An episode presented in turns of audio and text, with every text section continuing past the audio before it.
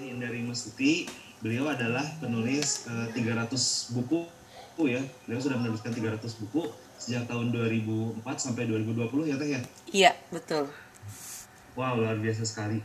Beliau juga adalah pebisnis, pemerhati pemertu, pemerhati perempuan dan juga founder marketplace untuk perempuan yaitu terhubung.co.id ya. Iya, betul. Wow, luar biasa sekali. Lalu di sini juga sudah ada pemateri kedua kita ya, ada Kang Salman. Iya, halo Kang. Ya, wah, selamat selamat siang. Assalamualaikum warahmatullahi wabarakatuh, Kang Salman. Waalaikumsalam warahmatullahi wabarakatuh. Katanya masih di jalan, Kang, atau gimana?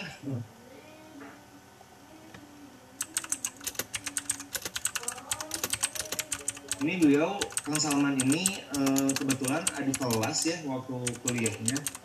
Jadi eh, beliau ini lulusan ITB 2000 eh lulusan ITB angkatan 2010 ya kalau nggak salah ya.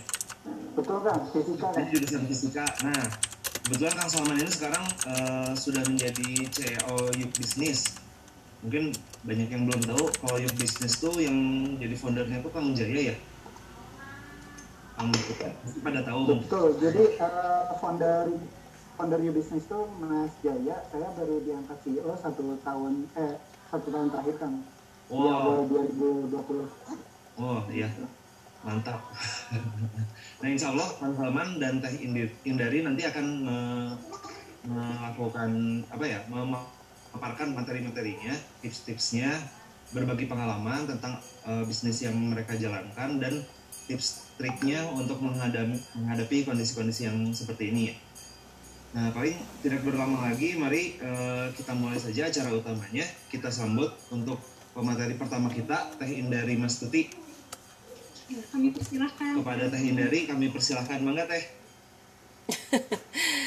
Oke, assalamualaikum warahmatullahi wabarakatuh, teman-teman semua. Ini sesinya saya yang ngomong atau uh, ada tanya jawab dari MC-nya?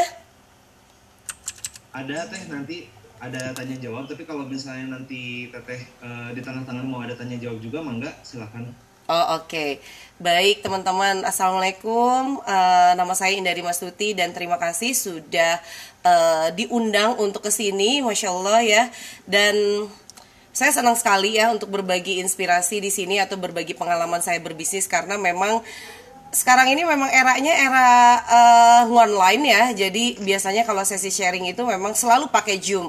Kalau nggak pakai Zoom, paket. Uh, kalau saya sekarang itu lagi rame-ramenya uh, bikin uh, kulwa ya kulwa kuliah di WhatsApp dan saya juga cerita apa aja diceritain pokoknya bagaimana saya pengen bikin uh, survive bahwa ibu-ibu itu di rumah nggak perlu cuman di rumah aja jangan ada kata-kata cuman di rumah aja tapi cuman di rumah aja dan plus sebagai seorang pebisnis. Karena itu yang memang saya lakukan ketika saya change uh, aktivitas saya dari seorang wanita karir kemudian menjadi ibu rumah tangga yang berbisnis. Keinginan saya cuma satu di rumah tapi produktif. Di rumah tapi banyak duit gitu kan? Kepengennya kayak begitu gitu kan? Tahun 2007 saya mulai uh, berbisnis ya. Waktu itu belum seheboh sekarang sosial medianya. Kita hanya diberikan ada internet aja. Tapi internet itu belum ada sosial media kayak Facebook dan lain-lain enggak gitu kan. Belum ada sampai uh, sejauh itu seheboh ini. Be, uh, saya mulai bisnis itu menggunakan email teman-teman. Jadi sama pun meskipun saya uh, belum ada apa pandemi seperti ini saya tetap 100% itu ada di rumah sebetulnya. Ngerjain bisnisnya itu bisnis online. Dulu saya menggunakan email untuk mempresentasikan atau uh, mengenalkan bisnis yang saya jalankan. Dan waktu itu bisa dibilang bisnis saya itu nggak biasa. Saya itu jualan tulisan. Saya jualannya itu adalah jualan naskah buku jadi kalau misalnya kok Teh Indari bisa sampai 300 buku, ya iya dah saya mau jualannya naskah buku gitu kan. Jadi kalau saya jualan memperkenalkan diri kalau saya adalah penulis dan saya siap untuk menuliskan tema yang penerbit butuhkan, tapi tentu saja bukan semua tema ya, tidak bisa semua tema juga. Tiba-tiba, nah uh, alhamdulillah karena waktu 2007 itu saya su memang sudah nulis di beberapa uh, penerbit kayak Mizan, kemudian juga uh, Syamil, kemudian Kompas Gramedia, maka proses perkenalan bahwa saya sudah menjadi totally seorang penulis itu uh, disambut dengan baik oleh para penerbit. Ya udah kalau begitu lebih aktif nulis ya.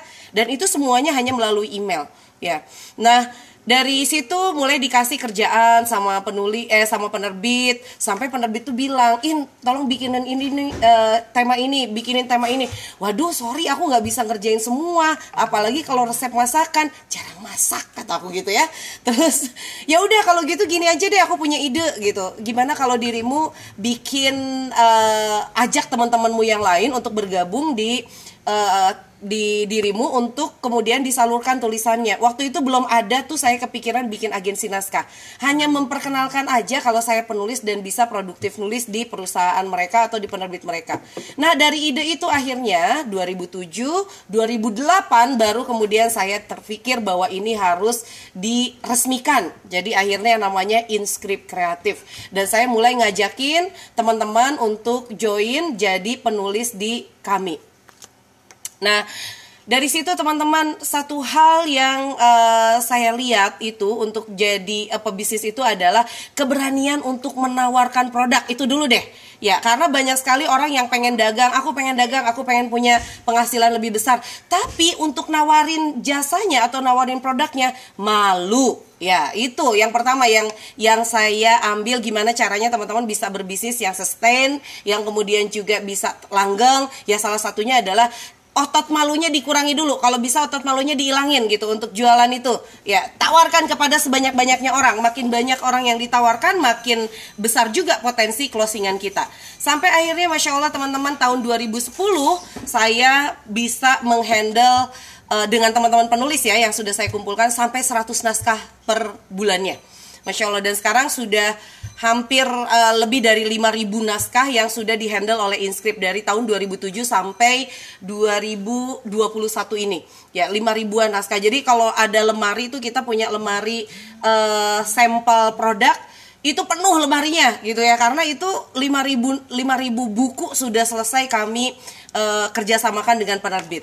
Nah, da, baru 2010 kemudian saya 2009 akhir lah saya mulai kenal sama Facebook ya kenal sama Facebook. Nah di situlah saya makin gencar lagi untuk memperkenalkan. Yang awalnya cuma ngenalin uh, jasa uh, kami ke penerbit, kalau sekarang aktif untuk rekrut penulis. Sampai akhirnya saya bikin komunitas namanya ibu-ibu doyan nulis ya.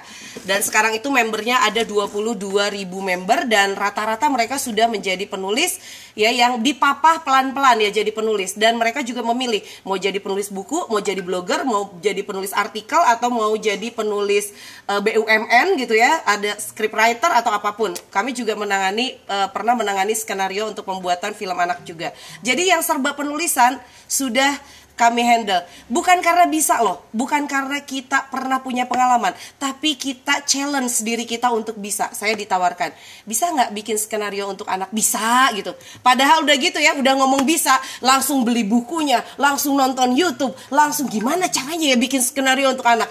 Nah itu, yang kedua adalah berani challenge diri kita. Ya, kalau teman-teman sudah berani bilang oke, okay, bisa, mampu, yakin, uh, Lalu kemudian padahal sebetulnya ilmunya belum belum ada, nggak apa-apa. Karena ilmu itu bisa dicari, bisa dipelajari, bisa diactionkan dan kemudian kita terbiasa dengan itu. Jadi yang pertama untuk teman-teman bisa sampai usahanya berkembang terus, urat malunya harus putus dulu. Ya. Yang kedua adalah challenge terus diri kita. Termasuk juga banyak nih yang mau jadi pebisnis tapi tidak pernah uh, atau takut sama yang namanya target banyak nih teman-teman ya masuk jadi join jadi reseller. Mungkin di sini juga ada business owner kemudian cari reseller. Pasti calon resellernya tanya ada target nggak? Begitu bilang iya ada target. Langsung mundur perlahan. Padahal begitu ada target nggak? Iya ada, oke deh gitu kan, langsung jadi terima target itu. Nah saya itu termasuk yang seperti itu. Jadi waktu saya berpindah dari wanita karir menjadi pebisnis, saya langsung punya target bulan pertama saya harus punya duit 20 juta minimal menggantikan gaji saya waktu saya berkarir di uh, dunia telekomunikasi. Waktu itu saya sudah jadi GM di dunia telekomunikasi dengan gaji yang cukup besar dan saya pengen ganti itu.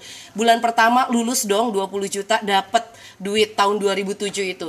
Karena saya challenge myself gitu, saya harus challenge diri saya supaya bisa uh, apa melewati batas limit kita. Kalau bisa itu ya over limit gitu. Kalau kita bilang eh saya mah kayaknya nggak bisa deh. Kayak sa- saya mah nggak nyampe ke sana. Enggak enggak yang yang dipikirkan oleh kita itu sebetulnya adalah batas kita kita pikirkan sekian padahal sebetulnya Allah kasih itu sekian gitu.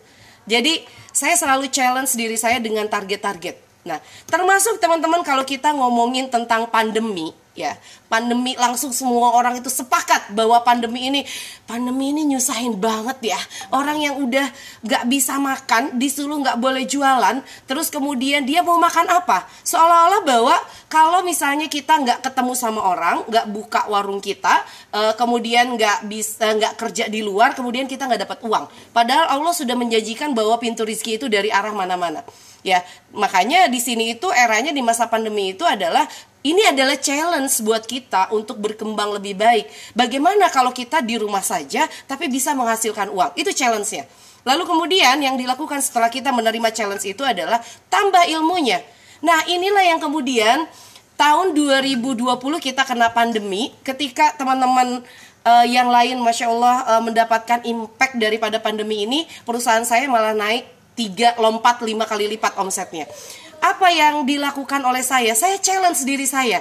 Yang pertama saya lakukan pada waktu pandemi adalah saya cari sebanyak-banyaknya eh, artikel, kemudian tulisan dan juga eh, eh, apa ya namanya itu pesan-pesan yang ada di YouTube. Jadi saya tuh cari selling in pandemic, gitu kan? Saya cari dan mentor-mentor lokal ataupun mentor dari luar mulai nih ngomongin tentang masa pandemi. Ya, pandemi ini harus begini, pandemi ini harus begitu. Nah, itu yang saya tangkap. Salah satunya adalah coba ciptakan satu produk yang orang lagi butuh di masa pandemi. Ya, Oke, apa ya yang orang butuh di masa pandemi? Oke, jualan masker. Oke, no no no no no, saya bukan konveksi. Oke, eh, jualan hand sanitizer. Aduh, no no no no, kayaknya saya juga bukan ahli di bidang itu. Maka kemudian saya change buku saya. Ini adalah salah satu buku yang laris di masa pandemi. Buku saya itu biasanya saya itu kan setelah menjadi penulis kemudian akhirnya saya itu be- punya percetakan dan mulai eh, cetak sendiri, membangun penerbitan sendiri dan distribusi buku. Dulu sebelum masa pandemi, buku saya itu termasuk mahal. Ya, jadi buku saya itu yang di hardcover, kemudian tebel, kemudian harganya sekitaran 350 ribu. Lalu saya ingat orang-orang keren yang dia bisa survive di masa pandemi mengatakan bahwa oke okay, change your business, change your product. Ya tidak perlu ganti produk sebetulnya, tapi minimal produknya itu lebih ramah lah di masa pandemi dan dibutuhkan orang. Langsung pada tahun 2020 saya change produk saya jadi tipis-tipis segini, namanya guidance book ya tipis dan murah banget. Jadi dari 350 ribu saya change produk saya jadi 79 ribu teman-teman. Dengan bentuknya yang tipis cuman dijilid ring dan kemudian how to nya itu kerasa banget. Jadi step by step banget. Itu langsung boom saya bisa jual buku itu satu hari bisa sampai seribu buku seribu eksemplar buku. Jadi saya bikin uh, tema-temanya itu yang dibutuhkan orang. Gimana caranya memulai bisnis online, gimana caranya uh, 100 juta dari rumah saja, gimana mengoptimalkan WhatsApp. Pokoknya semuanya yang terkait dengan uh, apa yang orang butuhkan di masa pandemi ini. Masya Allah. Dan ini saya teruskan karena ternyata kita masih belum keluar juga dari yang namanya pandemi ini ya bahkan kita sekarang ini harus berduka karena Indonesia itu sekarang peningkatan COVID-nya juga sangat luar biasa dan kita memang harus stay safe di rumah saja. Makanya saya lanjutkan di 2021 saya mulai membuat produk-produk yang sejenis dengan guidance book tapi saya beda seri. Nah, ini yang menarik teman-teman. 2020 produk seperti ini larisnya gila-gilaan. 1000 buku bisa saya jual dalam satu hari. 2021 berubah konsepnya. Ya. 2021 saya perbaiki lagi. Jadi eh Januari saya mulai merasakan penurunan penjualan buku. Turun lagi nih penjualan buku. Kenapa ya? Padahal 2021 gila tuh penjualan bukunya. Lalu saya belajar lagi. Oh, ternyata kata uh, coach ini saya dengarkan uh, salah satu coach hunter ya di Amerika, dia bilang kayak gini. 2021 kita masih pandemic dan yang harus dilakukan oleh kita itu sekarang adalah how to engage with your customer or your prospecting. Jadi gimana caranya bahwa kita lebih dekat dengan orang-orang yang menjadi customer kita atau menjadi orang yang uh, kita prospek. Ya, bukan hanya sekedar selling, selling, selling, selling, bukan seperti itu. Oke, 2021 kita jualan yang orang uh, sakunya cukup untuk beli buku, oke dan ternyata laku. 2021 adalah engage-nya yang harus dikuatkan. Makanya di tahun ini saya bisa bikin kulwa sampai 8 grup dalam satu hari. Ya, kemudian bikin Zoom itu bisa sampai 2-3 Zoom setiap hari. Dan itu diselenggarakan oleh para reseller saya, para leader-leader saya. Jadi mereka menyiapkan grup-grup ya untuk kita engage. Kemudian saya datang bikin kulwa dan mereka kemudian yang uh, mengurus uh, grup-grup tersebut. Dan Masya Allah, balik lagi teman-teman, benar. Ternyata kata orang ahli, uh, yang ahli itu harus engage. Bukan hanya sekedar selling ya Itulah yang uh, ingin saya pesankan kepada teman-teman bahwa belajar, otot belajar kita memang harus kuat banget. Ya, jadi jangan sampai jadi pebisnis itu hanya ya sudahlah gitu.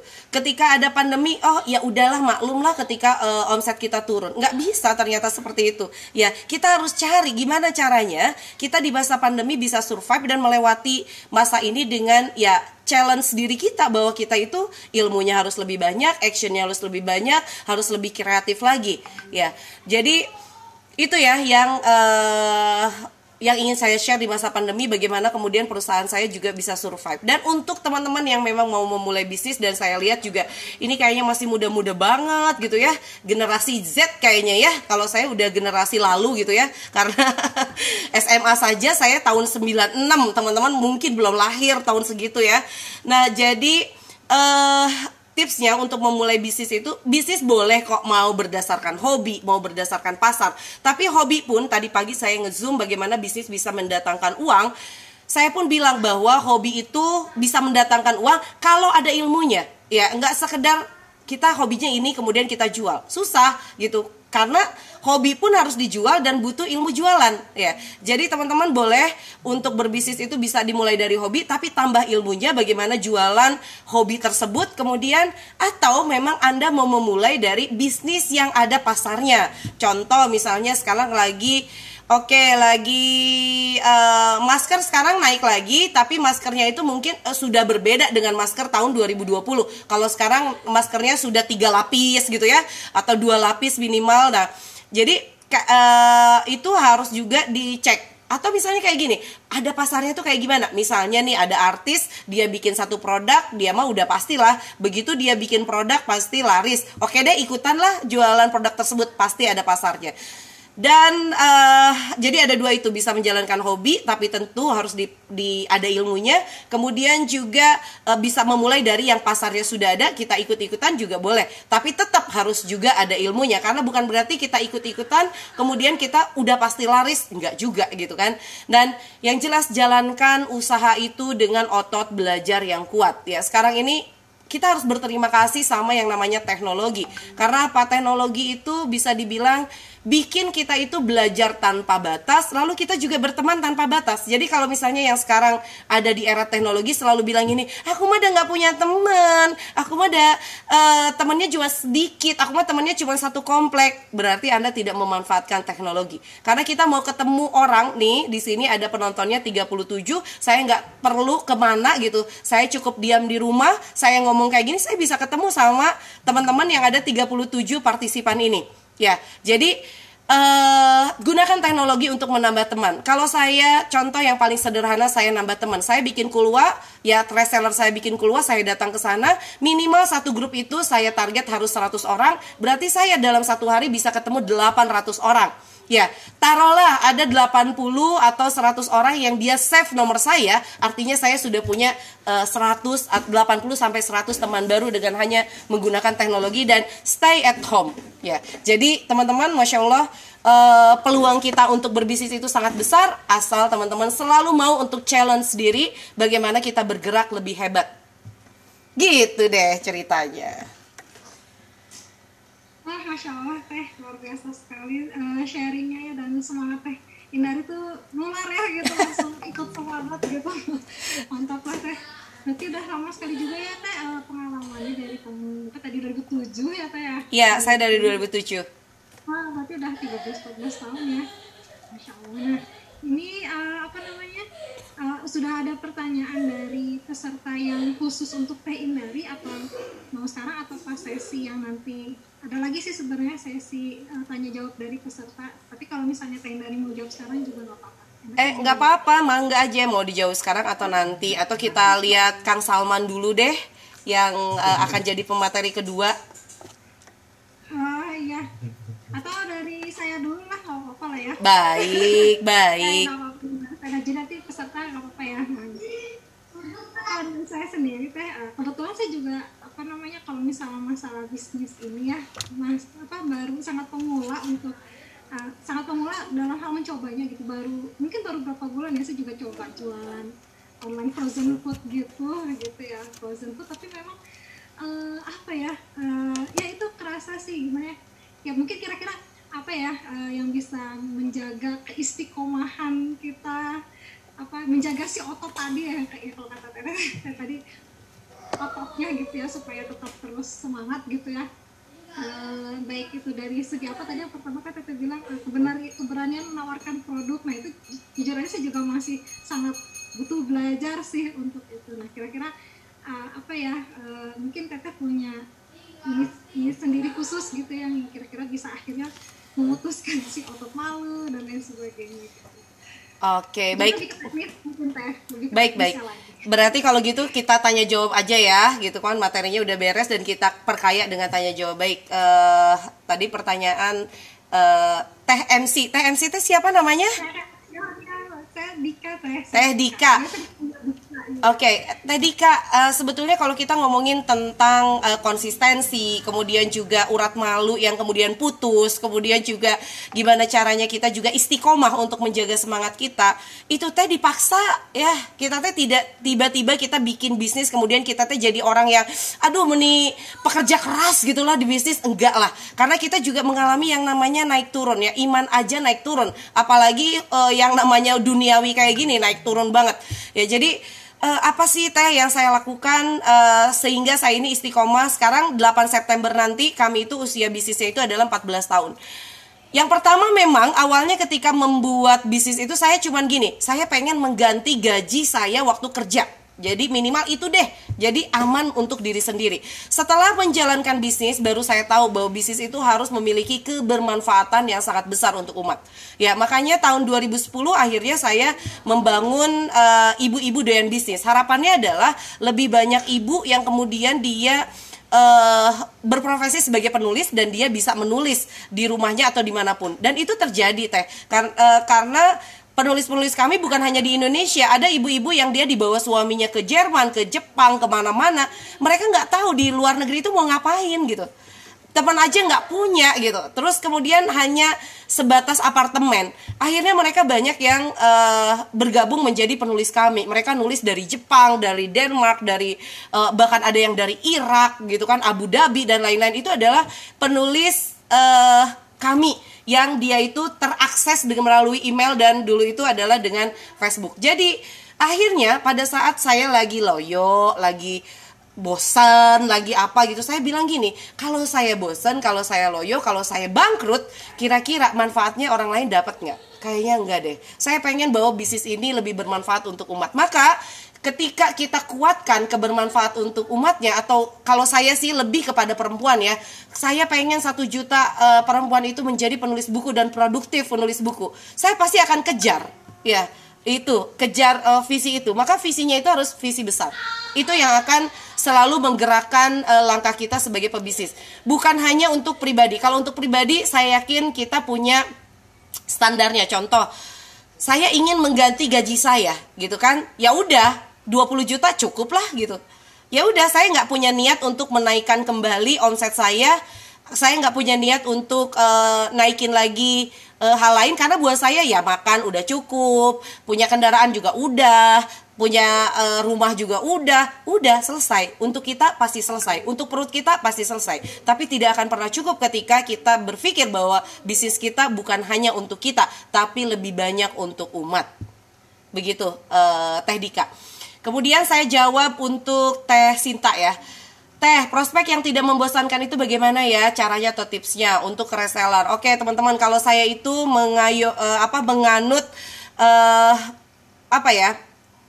Saya tuh suka bernetworking ya. Saya tuh suka berteman. Jadi saya tuh sebelum mereka masuk menjadi uh, reseller kita, pasti mereka itu sudah dekat dengan saya. Ketika mereka pun melakukan atau dia uh, submit dirinya menjadi reseller, pasti atas dasarnya itu adalah trust. Jadi teman-teman percayalah, kalau teman-teman sedang membangun bisnis, jangan fokus pada closingan cepat tapi fokus pada bagaimana networking kita bergerak dengan cepat ya. Jadi networking dulu yang bergerak dengan cepat. Setelah networking bergerak dengan cepat, maka insya Allah teman-teman bonusnya itu adalah closingan ketika networkingnya kita jaga dengan sangat baik. Contoh, kalau di WhatsApp ya, karena saya selalu uh, ngajarin ibu-ibu itu di yang paling uh, sederhana itu adalah di WhatsApp. Di WhatsApp itu coba deh cek database Anda. Misalnya database ada 400 orang. Tapi biasanya yang suka chit chat nggak nyampe 40 orang. Ya, sisanya ke mana? Sisanya karena kita tidak perhatikan mereka.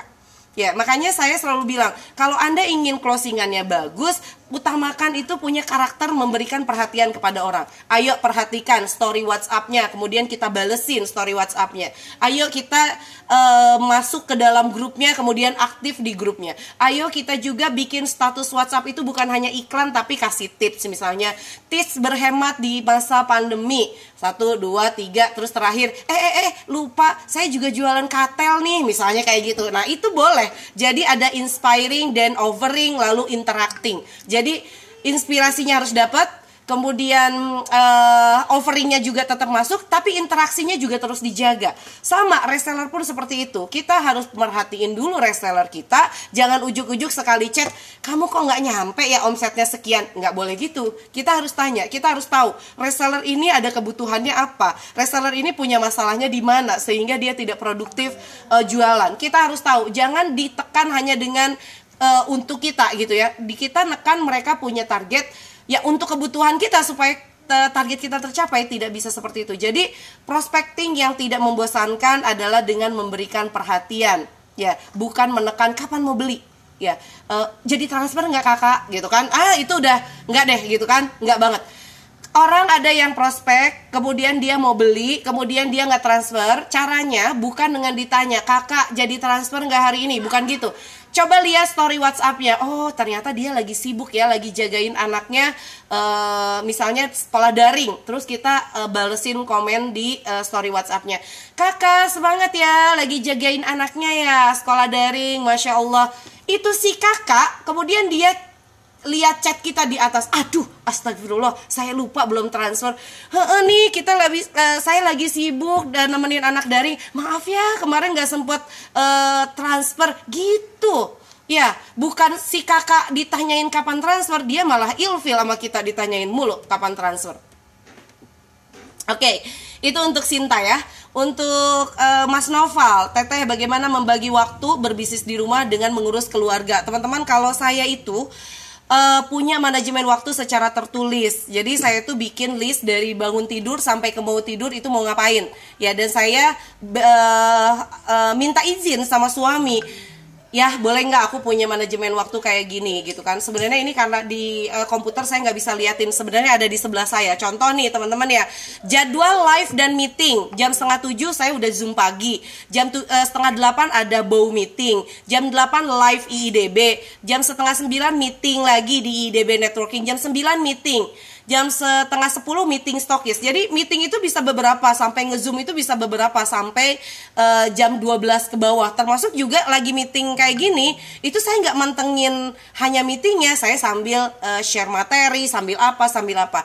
Saya minta izin sama suami, boleh nggak kayak gini gitu. Kata suami, oh oke. Okay. Atau ada masukan deh, janganlah, jangan jam segini. Contoh saya tidak pernah dikasih izin sama suami kalau uh, sesi sharing itu jam malam karena setengah delapan habis isa saya tuh udah tidur sama anak-anak gitu. Jadi nggak boleh terima uh, ngezoom atau sesi sharing itu malam. Oke okay, gitu. Jadi suami tahu. Nah kalau kita sudah punya manajemen waktu, suami tahu, kemudian juga uh, anak-anak tahu gitu kan. Bahkan anak-anak saya setengah tujuh itu mereka udah ih bunda mau mau ngezoom mau ngezoom. Terus mereka main sendiri di teras rumah gitu. Kayak gitu. Anak saya padahal ada yang uh, batita ya usianya dua tahun setengah. Nah jadi itu uh, manajemen waktunya jadi uh, diurus ditulis dari uh, pekerjaan rumah sampai pekerjaan bisnis itu saya tulis dan mungkin uh, itu aja paling ya ada dua pertanyaan saja mangga Ya, ya. Jadi bisa dibilang juga selain kita bikin manajemennya juga dikomunikasikan ya. Betul. Ya. Oke, kita masuk ke narasumber kedua dulu ya Teh ya. Mangga, mangga. Dari Kang Salman. Kepada Kang Salman. Assalamualaikum. Waalaikumsalam. Suara saya jelas teh. Jelas, jelas. Eh, Indi, mohon hindari, mohon izin. Mangga, mangga. Izin belajar saya juga. saya malah jadi gak pede ini. Hehehe, Masya Allah. Iya. Saya persilahkan ya Kang, mangga Kang. Waktu dekat persilahkan Kang Salman. Oke, siap. Saya izin share screen ya, Teh ya. Mangga. Udah masuk hasil sharing screen saya. Udah muncul kan? Oke, bismillahirrahmanirrahim. Assalamualaikum warahmatullahi wabarakatuh. Allahumma sholli ala sayyidina Muhammad wa ala ali sayyidina Muhammad. Eh, mohon izin eh, Teh Hindari, Kang Gopal sama eh, Teh Dika dan teman-teman sekalian yang hadir pada kesempatan ini. Saya izin sharing materi yang dibuat oleh eh, founder kami di U-Business yaitu Mas Jaya Setia Budi eh, revolusi bisnis model eh, saat PT Corona menyerang. Jadi materi ini sebenarnya udah dibikin hampir eh, satu tahun yang lalu, cuman saya baca-baca lagi masih relevan dengan kondisi yang sekarang. Jadi sebenarnya kondisi Indonesia di masa pandemi tidak banyak berubah sehingga materi ini masih pas ya gitu ya buat dibahas gitu. Nah, rujukan pertama yang kami gunakan buat membahas kondisi ini ada di buka buku langsung bu- buku buka langsung laris eh, formula eh, membuat tren. Jadi yang pertama itu ngomongin pangsa pasar potensial ataupun kalau di anak-anak startup istilahnya market. Yang kedua eh, produk yang ini atau produk market fit. Jadi produk yang fit terhadap si marketnya yang ketiga kemasan yang pertama diambil jadi kita nggak mungkin punya satu produk yang bagus kalau eh, yang yang orang cobain kalau diambil aja enggak gitu di antara sekian banyak produk yang ter- terjajar di satu etalase eh, kalaupun kita merasa produk kita enak kalau kemasannya tidak diambil orang nggak bakal ngerasain gitu nah eh, dengan adonan yang sama misalnya di satu kasus dibikin tujuh bentuk berbeda saya yakin pasti ada satu bentuk yang favorit. Misalnya saya bikin kue nastar yang satu bentuknya hati yang satu bentuknya buah apel yang satu bentuknya kotak yang satu bentuknya bulat divotingkan ke 100 orang nah mana bentuk yang paling pertama diambil itu bisa jadi bentuk yang pertama diambil. Terus dari bentuk yang pertama diambil dikemas. Dari sekian banyak jenis kemasan jika divoting eh, mana yang terbaik akan muncul kemasan yang terbaik. Itulah kemasan yang pertama diambil. Nah dari kemasan yang pertama diambil orang ngerti eh, makan yang enak. Dengan merek yang ngetop dengan merek yang ngetop eh, produk kita akan mudah diingat atau jadi top of mind di eh, customernya kita atau di buyernya kita. Nah karena kita UMKM ya eh, di sini mungkin ada anaknya Pak Abu Rizal Bakri nggak nggak ada kan ya. Eh, jadi saya yakin masih levelnya UMKM lah atau usaha apa usaha kecil atau mikro ya eh, saluran distribusi sama dengan saluran promosi itu maksudnya kita nggak bisa melakukan apa yang Gojek lakukan misalnya iklannya di TV eh, lewat iklan TV tapi saluran distribusinya di Play Store lewat aplikasi Gojek mereka kan itu dua cost yang cukup besar. Atau Bukalapak misalnya eh, atau eh, Shopee misalnya. Shopee iklannya di di Shopee Liga 1 sponsorin Liga sepak bola di Indonesia terus eh, saluran distribusinya itu lewat Play Store kan itu dua dua biaya yang besar yang harus di dan gak affordable buat teman-teman di level UMKM. Nah saluran distribusi sama saluran promosi itu contohnya reseller. Reseller yang bantu distribusin produknya kita dia juga yang ikut ngepromoin kita ngepromoin produknya kita seperti yang tadi Teh Indari jelasin gitu. Kita update status kan dia promosiin eh, produknya kita terus yang nganterin barangnya juga bisa jadi reseller kita nah terus yang keenam penyebar virus. Bagaimana produk yang bagus tadi udah nyampe ke pengguna yang tepat pertumbuhannya bisa lebih cepat dengan penyebar virus? Mungkin kita bisa sebut eh, endorsement eh, selebgram atau seleb tweet ataupun bisa jadi key influencer gitu ya. Ataupun ke yang lebih advance bisa ke paid traffic seperti Facebook Ads, Instagram Ads atau Google Ads. Yang terakhir lompatan konversi. Jadi momentum itu yang mungkin membedakan satu uh, transaksi dengan satu transaksi yang lain. Uh, jualan ke PNS yang baru gajian akan berbeda sama jualan ke mahasiswa yang hidup di uh, akhir bulan uh, angka konversinya akan berbeda. Nah, konversi ini banyak variabelnya yang mungkin nanti di kesempatan lain kita bisa bahas. Nah, tadi ya kalau dirangkum yang pertama ngomongin pasar, kedua produk, ketiga kemasan, merek, distribusi, promosi, sama konversi. Nah, ketika terjadi pandemi uh, COVID-19, yang berubah itu dari sisi pasar. Daya beli masyarakat turun, bahkan beberapa uh, jenis pekerjaan terpaksa untuk diberhentikan pekerjaannya. Terus produk pun dari sisi pembelian fokus orang udah nggak ke leisure, udah nggak ke jalan-jalan gitu. Uh, teman saya yang main di uh, snack yang fokus distribusinya di toko snack itu omsetnya turun sampai 90% karena orang nggak lagi liburan di kondisi seperti ini.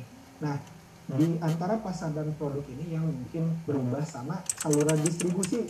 Karena kita nggak bisa distribusiin lagi di kedai-kedai yang sekarang e, dilarang dine in gitu ya. Nggak boleh kursi-kursi harus disimpan di atas meja orang nggak boleh duduk harus take away dan sebagainya. Ini setidaknya di kondisi pandemi ini merubah dan menuntut kita berubah dalam tiga hal yaitu dari pangsa pasar kedua dari produk ketiga dari sisi distribusi.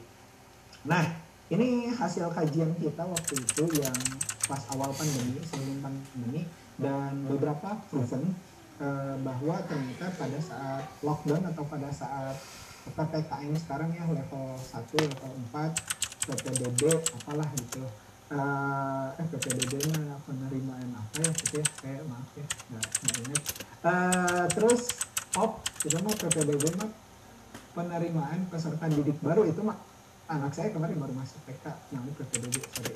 Uh, jadi pangsa pasar potensial saat lockdown itu yang pertama sebenarnya oh yang jelas ini kan kebutuhan dasar manusia harus bisa dipenuhi. Kedua frozen food ini mengkonversi orang-orang yang biasa makan di luar lebih sering di rumah, ibu-ibu yang mungkin secara skill memasak belum jago, uh, biar suaminya nggak marah, stok lah nugget tinggal goreng gitu ya, uh, ayam tinggal panasin, uh, tempe tinggal pakai air fryer dan sebagainya.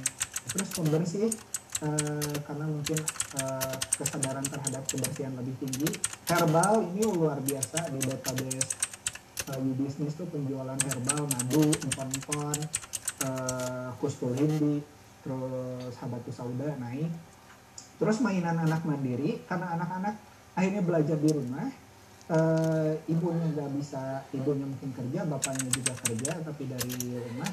Nah anak-anak perlu ada yang mengalihkan fokus mereka buat bisa mereka main sendiri. Terus home gym karena beberapa gym tutup, e-learning. Nah ini juga sebenarnya uh, kita sedang di medium nomor 7 dan yang terakhir konten video ini juga naik. Bahkan uh, kalau nggak salah pemilik Zoom itu naik jadi orang salah satu orang terkaya selama pandemi ya. Nah revolusi bisnis model dua poin tadi ya target sama atau industri yang sama misalnya kalau target pasarnya sama produk berbeda ini contoh misalnya teman-teman sekarang produknya fashion targetnya mamah muda atau ada yang biasa sebut Mahmud Abbas. Mamah muda anak baru satu. Nah kan mamah muda ini udah punya anak nih. Saat kita misalnya jualan pakaian ke ibu-ibunya Uh, tapi ibu-ibu juga dulu misalnya uh, baju buat arisan dan sebagainya angka angka angka aktivitas arisan mungkin menurun tapi uh, penjualan daster naik. Nah gitu ya. Itu juga menarik tuh daster pada saat pandemi itu mungkin ibu-ibunya cukup dasteran aja di rumah nggak perlu pakaian formal penjualan daster jadi naik ataupun uh, tadi ya bisa ditawarin produk frozen food barusan teh hindari jelasin misalnya dapetin koneksi dapetin relasi dengan collect banyak data di grup WhatsApp yang mungkin mereka ngeliat dan nge-save kontak kita. Dulu mungkin kita jualan baju yang sifatnya produk tersier misalnya produk ketiga baju buat liburan dan sebagainya tapi fokusnya nggak nggak liburan sekarang kita bisa ganti eh, produk yang berbeda seperti frozen food atau mainan anak gitu ya. Misal contoh ini kayak mainan anak yang bisa dijual ke anak-anak uh, Mahmud tadi gitu ya. Terus yang kedua kalau produknya sama target pasarnya yang berbeda misalnya ini relasi kami ada dokter mobil namanya dia jualan disinfektan fokusnya dulu mobil karena aktivitas buat uh, pakai mobil di awal-awal pandemi itu ya waktu itu ya pas ppkm pertama. Uh, itu kan orang-orang nggak nggak keluar aktivitas uh, mobil turun. Mungkin sampai lima persennya aja dari dari biasanya dipakai terus. Dia yang beraktivitas di jalan cuma lima persennya aja. Akhirnya disinfektan yang sama bisa digunakan buat ngebersihin rumah sama kantor. Gitu saat dulu orang parno pas ada yang kena covid misalnya rumah dan kantornya didisinfektan. Nah dulu disinfektannya buat mobil sekarang disinfektannya buat uh, apa buat bersihin rumah. Sorry kayak gini nih. Oke.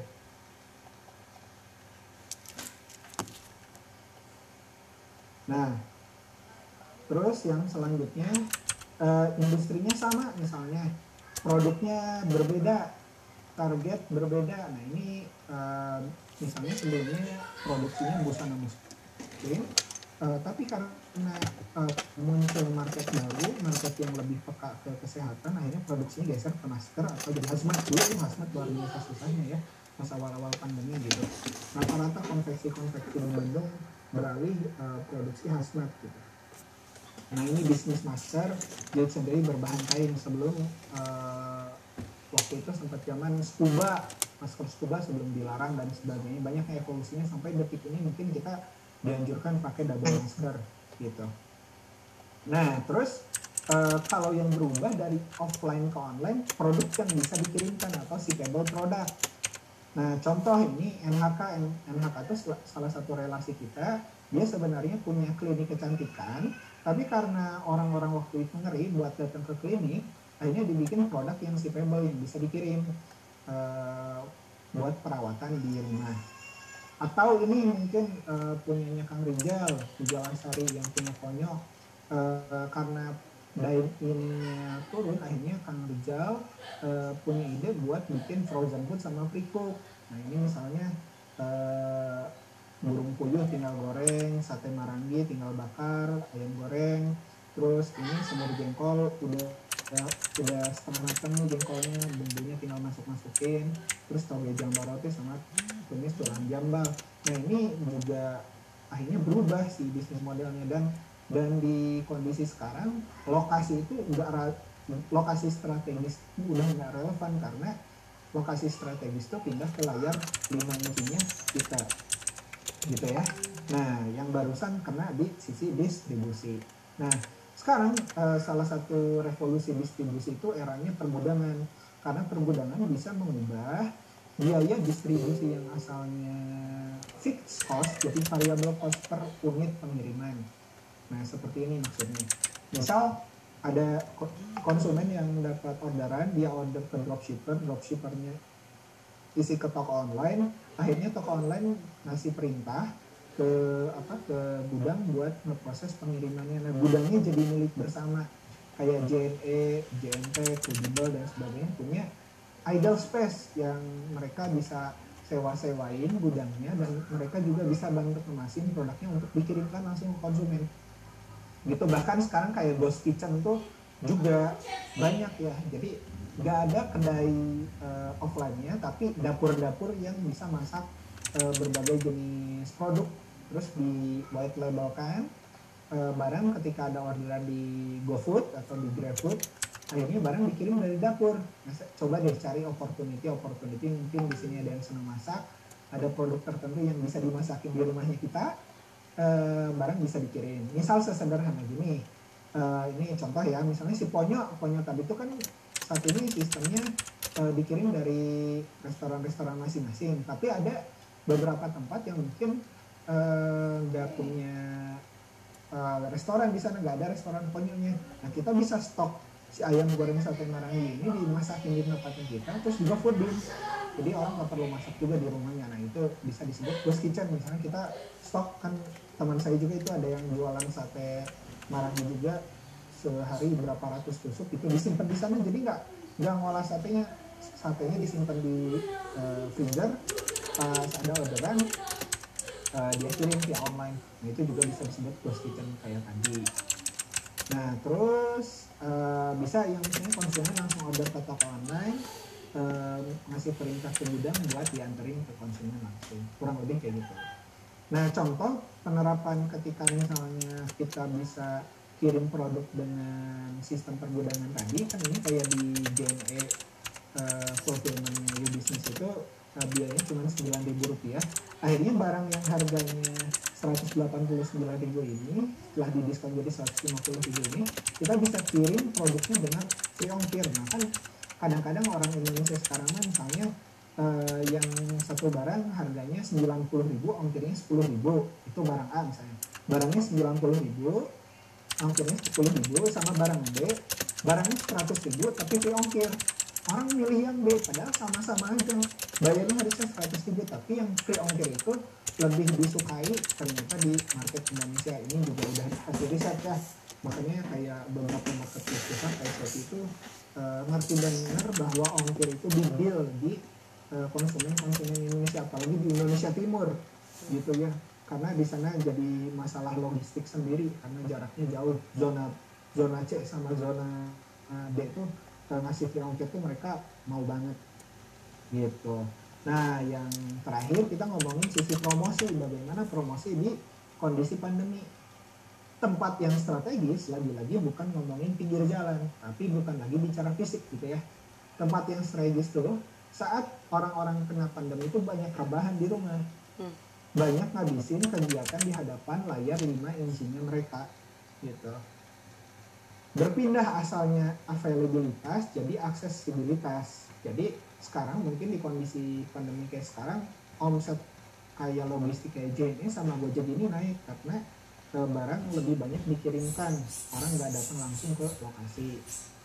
Misal contohnya bisa promosi kayak gini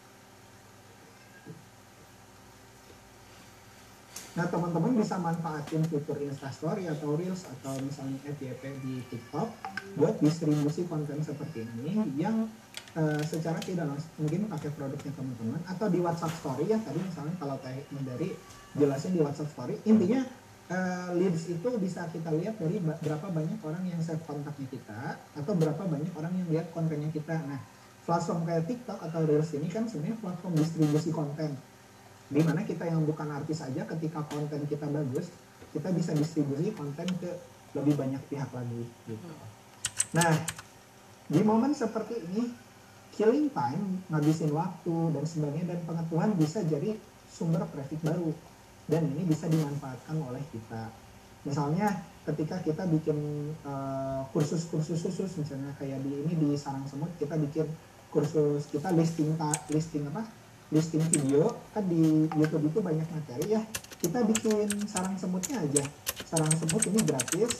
Uh, teman-teman bisa listing video di YouTube gitu. Mana yang satu tema misalnya family games.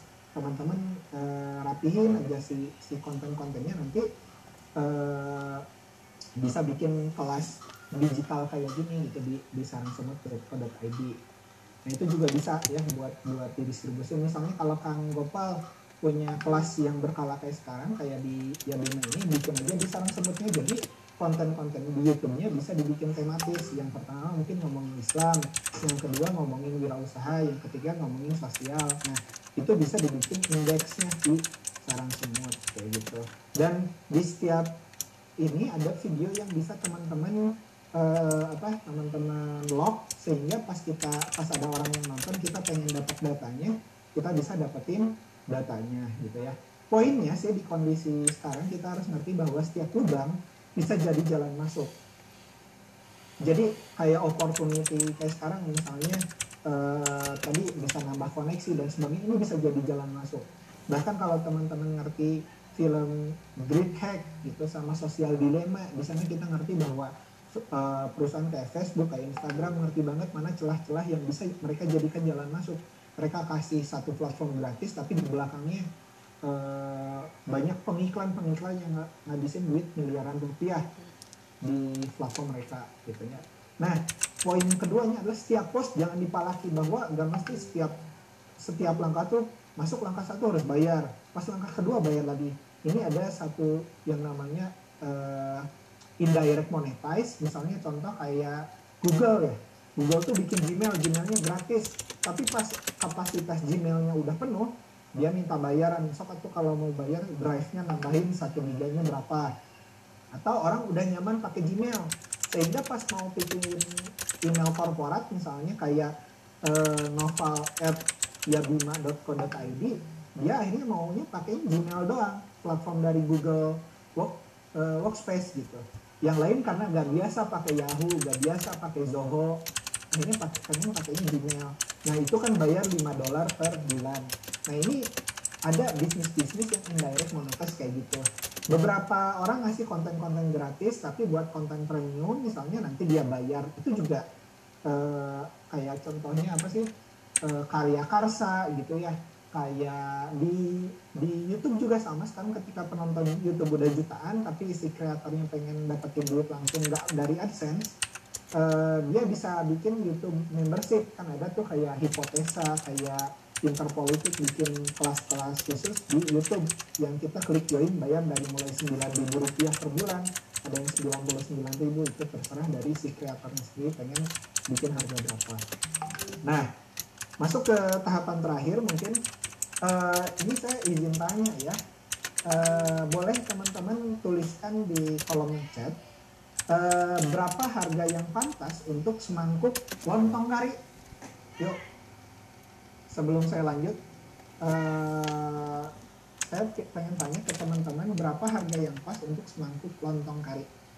Di daerah teman-teman berapa sih semangkuk lontong kari itu? Ini materi yang saya dapat dari uh, Pak Imam Teguh Sabtono dulu beliau adalah direktur utama dari BNI Syariah. Saya ada meeting ketemu sama dokter Imam uh, saya ditanya mengenai berapa harga yang pantas untuk semangkuk lontong kari. Yuk saya lihat ya 10 ribu 15 ribu tergantung ini yang di kota mungkin lontong kari ini 15 ribu.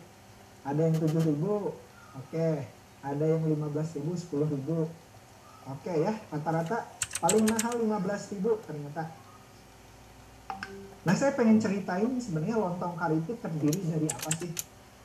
Jadi kalau kita eh, bayar mungkin kita bayar lontong kari di depan rumah kita paling mahal 15 ribu. Ternyata eh, seorang petani itu buat bisa menghasilkan satu kilogram beras misalnya kalau bertaninya cepat ya dalam kurun waktu 4 bulan dengan irigasi satu kilogram beras itu ini pakai ada mungkin anak di, di sini anak IPB atau anak pertanian ya ada yang istilahnya water tracking gitu buat terciptanya satu value butuh cost nah ternyata buat buat men, buat tumbuhnya satu kilogram beras ini membutuhkan 2.400 liter air 2400 liter air. Katakanlah seporsi lontong kari itu terdiri dari 150 gram. Jadi 1 kilo bisa cukup buat bikin 6 sampai 7 mangkok lontong kari. Wajar kan ya? 1 kilo bisa dibikin 6, 6 mangkuk gitu ya.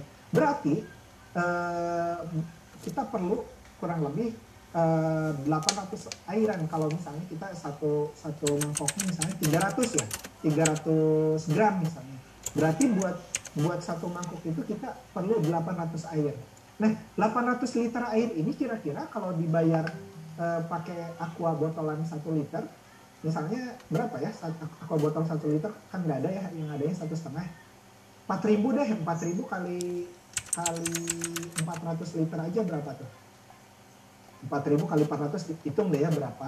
Cuman ternyata kalau kita hitung hitung buat bikin satu kilogram beras itu yang kita beli di pasar satu kilogram beras itu 12 ribu misalnya ternyata biaya airnya tuh bisa jadi ratusan ribu biaya air buat bisa menciptakan satu kilogram ini bisa jadi ratusan ribu.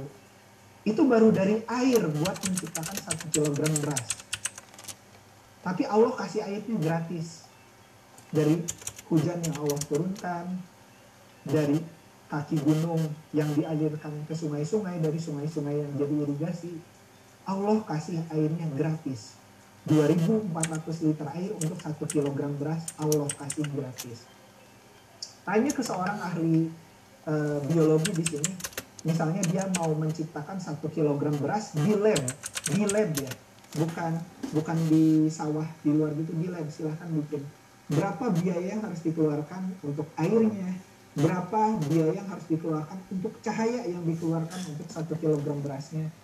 Cahaya yang Allah turunkan yang kita dapat gratis di pagi hari sampai sore hari itu juga Allah kasih gratis. Gitu ya itu baru dari uh, airnya doang. Nah di sisi lain water cracking yang dilakukan juga untuk setengah kilogram daging sapi